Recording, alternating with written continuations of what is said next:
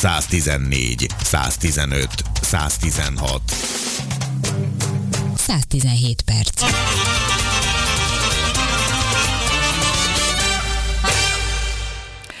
Most pedig utazunk egészen Finnorsz, Finnországig, na csak gondolatban, meg képletesen, meg hát igazából virtuálisan vagy online, de tényleg Finnországba látogatunk most el, és megnézzük, hogy milyen ott a karácsony. Milyen a karácsony a Lapföldi Mikulás országában, és itt ez a segítségemre ebben Vereb Dérbotond, aki maga is Finnországban él. Szia Botond, köszöntelek!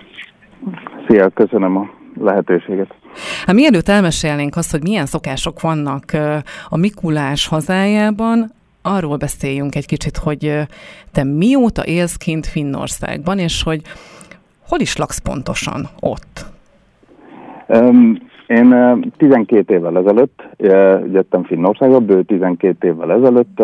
Magyarországon már finnül tanultam, finnül is dolgoztam, azonban a lehetőségek olyan pozíciók megszerzésére, amihez nyilv, nyilv, kifejezetten a finn szükséges, sajnos nagyon korlátozottak voltak, és kaptam egy érdekes lehetőséget, így jöttem ki tolmácsnak dolgozni, azóta voltam újságíró, foglalkoztatásügyel is foglalkoztam, és jelenleg is egy ilyen EU projektet vezetek. Én amúgy Dél-Finnországban lakom, de nem Helsinki-ben, egy olyan 120 kilométerre északabbra Heménlinnában. Uh-huh. Ez, ez milyen lakosai, mennyi populációt tartalmaz maga ez a város? Kicsike vagy nagy?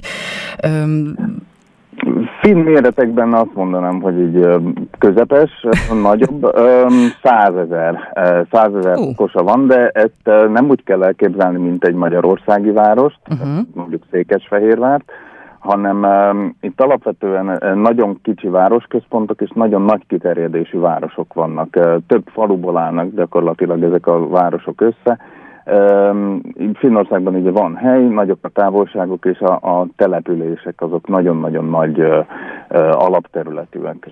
Ezért bő, elképzelhető bőven, hogy az ember egy órát autózik, és még mindig ugyanabban a, ugyanannak a városnak a közigazgatási területén van. Igazából sok, sok, sok kis falut kell elképzelni az erdő közepén. Heménlinnában mondjuk van egy vár, ami ugye ezt is jelenti, hogy Heméi vár, az a, a város neve is.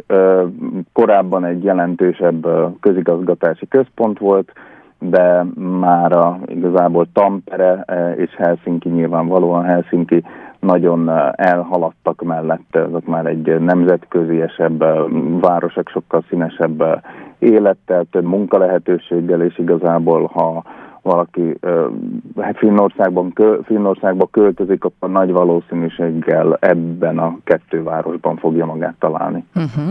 És hogyha a karácsonyról beszélünk, ugye jövő héten karácsony, 12 éve élsz kint Finnországban, magyarként. Melyik az a karácsonyi tradíció vagy szokás, ami számodra szimpatikusabb a finn, vagy inkább a magyar? Mm, én úgy gondolom, hogy elég nehéz összehasonlítani, mert annyira ebből a szempontból annyira más talán a kulturális, kulturális körítése a karácsonynak, a jelentése a karácsonynak. Különösen, hogy Finnországban például nagyon, főleg a második világháború után megerősít, nagyon nagy nagyon fontos, hogy kilátogatnak az emberek a temetőbe, és Magyarországon ez például egyáltalán nem, vagy nagyon keveseknél uh-huh. tartozik hozzá a karácsonyhoz. Az ételek teljesen mások, Alapvetően itt... Na várjál, álljunk meg egy kicsit annál, hogy az emberek kilátogatnak a temetőbe. Miért, milyen szokás ez, és miért látogatnak ki a temetőbe, valamint ott mi, mi az, ami történik? Tehát úgy kell ezt elképzelni, mint itt Magyarországon halottak napján, hogy gyertyát gyújtanak a halottak tiszteletére? Miért látogatnak? Igen. Uh-huh. Igen, úgy, uh, mind a mellett megvan a halottak napjai tiszteletadás is, de a karácsony környékén szintén a, az elhunytakra emlékeznek gyertyagyújtással, illetőleg szokássá vált a, a hősi halottak emlékműveinél a díszőrség adás is. Uh-huh. Ez egy olyan, amit azt hiszem, hogy Magyarországon nincsen, illetőleg vannak még pogány időkből származó hagyományok is, ugye például a szénából vagy szalmából, bocsánat, szalmából készített kecske készítése, ugye, ami alapvetően egy ilyen korábbi áldozat, állatáldozat emlékét őrzi. Ugye ez maga a Jólu Pukki, a télapó, vagy uh-huh. finn neve is, a karácsonyi kecske, aki hát kecske szarvakkal feldíszített sámán volt valaha. Uh-huh. Akkor ebből alakult ki ez a Más ilyen történet, ami még esetleg köthető a finn karácsonyhoz, vagy tradícióhoz? Mm, alapvetően úgy gondolom, hogy nagyon hasonlóak ebből, a, tehát tovább, tehát a többi részében nagyon uh-huh. ugye az a magyarországihoz. Családi ünnepről van szó, uh, ahol um, István nap, ugye a karácsony másnapja az, amikor, uh, amikor uh, vendégségbe mennek, meglátogatják egymást. Finnországban is ugyanúgy 24-én este ünnepelnek a családok, akkor, akkor nyitják a, az ajándékokat is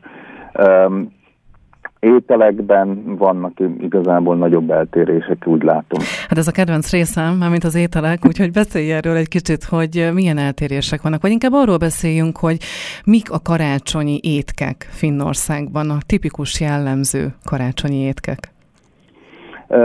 Ugye a finn kultúra alapvetően paraszti kultúra, ugye Finnország történelmileg eléggé fiatal ország, nagyon régóta független, és épp ezért a finn hagyományok, finn hagyományos életelek alapvetően a, a régi paraszti hagyományokat követik.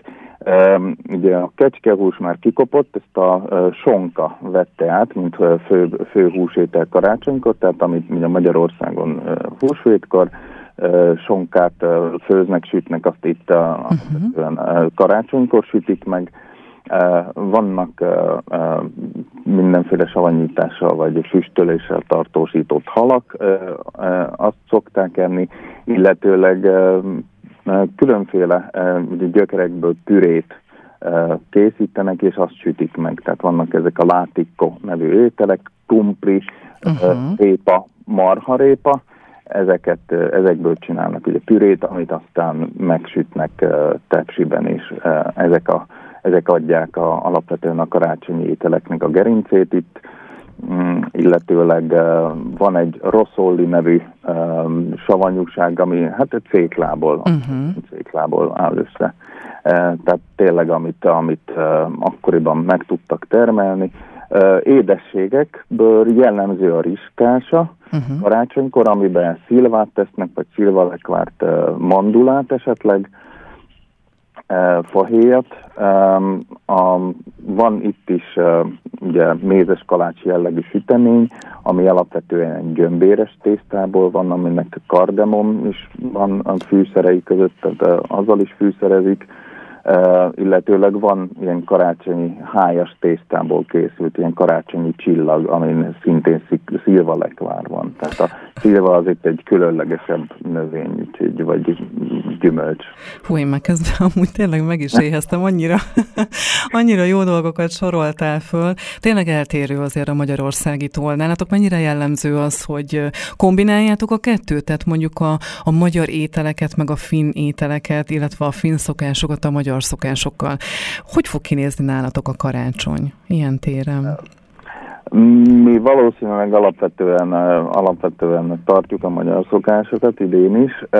Előfordulhat, hogy, a, hogy főételnek lazac lesz, uh-huh. de sütőben sült lazac, ami azért legalább egy keresztény jelkép de ez a sonkasítés, ez meg nálunk valahogy meg ezek a mindenféle ilyen ételek, amik itt finn ételek, karácsonyi ételek, azok meg kipróbáltuk, mi maradunk, azt hiszem, annál, amit otthon meg. Amit otthon.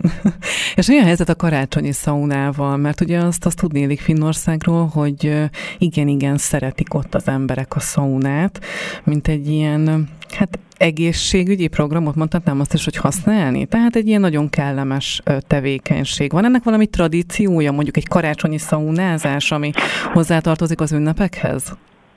Van, ugye a sauna alapvetően nagyon fontos szinte mindegyik északi, északi nép körében, ugye a, a norvégoktól az oroszokig mindenhol tényleg van sauna. A sauna alapvetően tehát ha egy finn házat épített, új otthont épített magának, azt a szaunával kezdte, és csak utána jött a ház. Uh-huh. Sauna az, ahol megtisztulnak az emberek, ugye sauna fürdőház,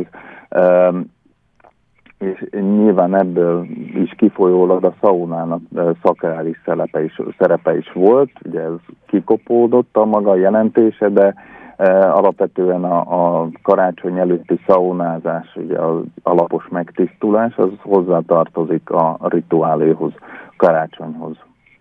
Bánod most, hogy esetleg nem tudsz karácsony tájékán Magyarországra hazalátogatni a szeretteithez? Ugye nyilván a pandémia ezt nem teszi lehetővé. Tehát mennyire lesz mondjuk keserédes a karácsony ilyen téren?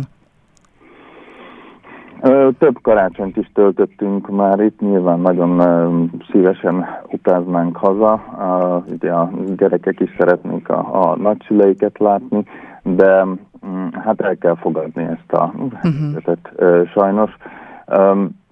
Ami, ami hiányzik nekünk jellemzően azok a, az a karácsonyi vásárforgatag, ami most valószínűleg mindenkinek hiányzik a világban, hmm. de a hasonlót, mint amit mondjuk Budapesten látni, vagy, vagy más európai nagyvárosokban, itt sajnos nincs. Helsinki-ben volt uh-huh. tavaly hasonló jellegű, de nyilván mások a termékek, mások az ételek, amiket ott lehet enni.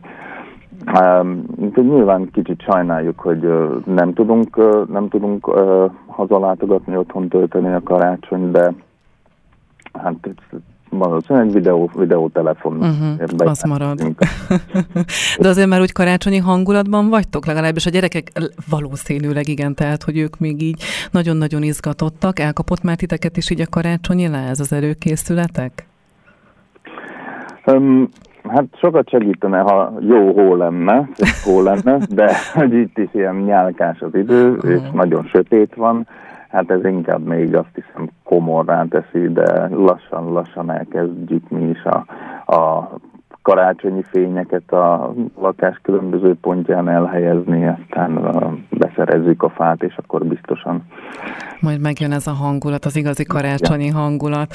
Hát nagyon-nagyon szépen köszönöm, hogy meséltél arról, hogy milyen a kinti élet, és hogy igazából milyen a kinti karácsony. Nagyon boldog karácsony kívánok neked is, és a családod összes tagjának. Köszönöm szépen, hogy itt voltál velünk. Verebb Dérbotondot hallottuk. Nagyon szépen köszönöm, és boldog karácsony. Boldog karácsony. Kedves hallgatóknak. Köszönöm.